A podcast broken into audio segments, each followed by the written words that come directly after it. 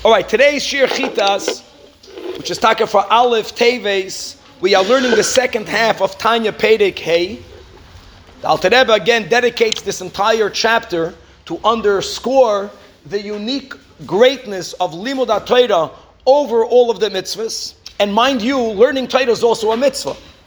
However, you can fulfill the mitzvah of learning Torah by saying the words of Tanakh. And when it comes to learning Tanakh, which is scripture, which is the written Torah, even if a person doesn't understand it, they fulfill the mitzvah of learning Torah. Indeed, when we wake up in the morning and we make the blessings, which we have to make a bracha before learning Torah, and by the way, there is an opinion that says that Birchas HaTorah is midoiraisa, according to one opinion in the Gemara.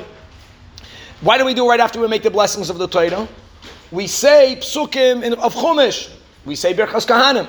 Then we say the oral Torah, and there's a big difference. That when we say the Birchas Kahanim, even if a person doesn't understand what they're saying, they get the mitzvah. When it comes to the oral Torah, when it comes to Torah Sheba'al Peh, you don't get the mitzvah of learning Torah if you don't understand it.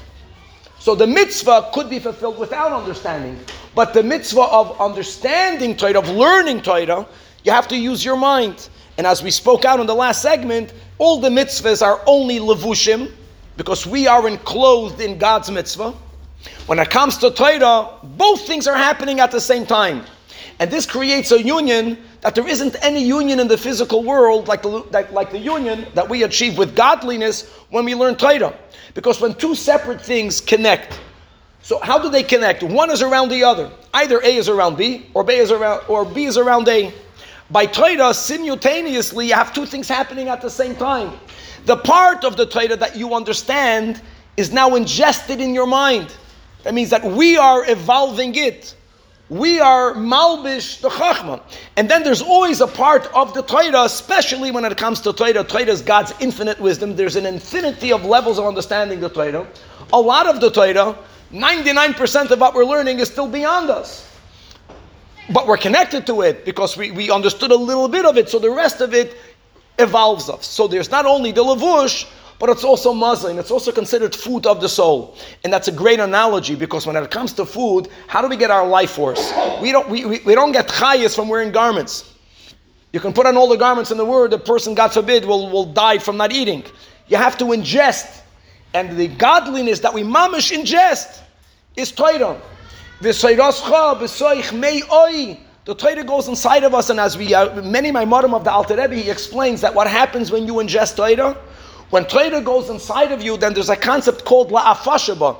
La'afasha means that we have the responsibility to make the Torah greater. Every year it has to be machadesh. We all have our portion in the Torah that we have to innovate. The same chalkeinu secha. How do we innovate in the Torah? Only when you understand it properly. So it goes inside of us, and then we have the koyach to use it to make the Torah even greater. And at the same time, a lot of it, most of it, we still yet don't understand.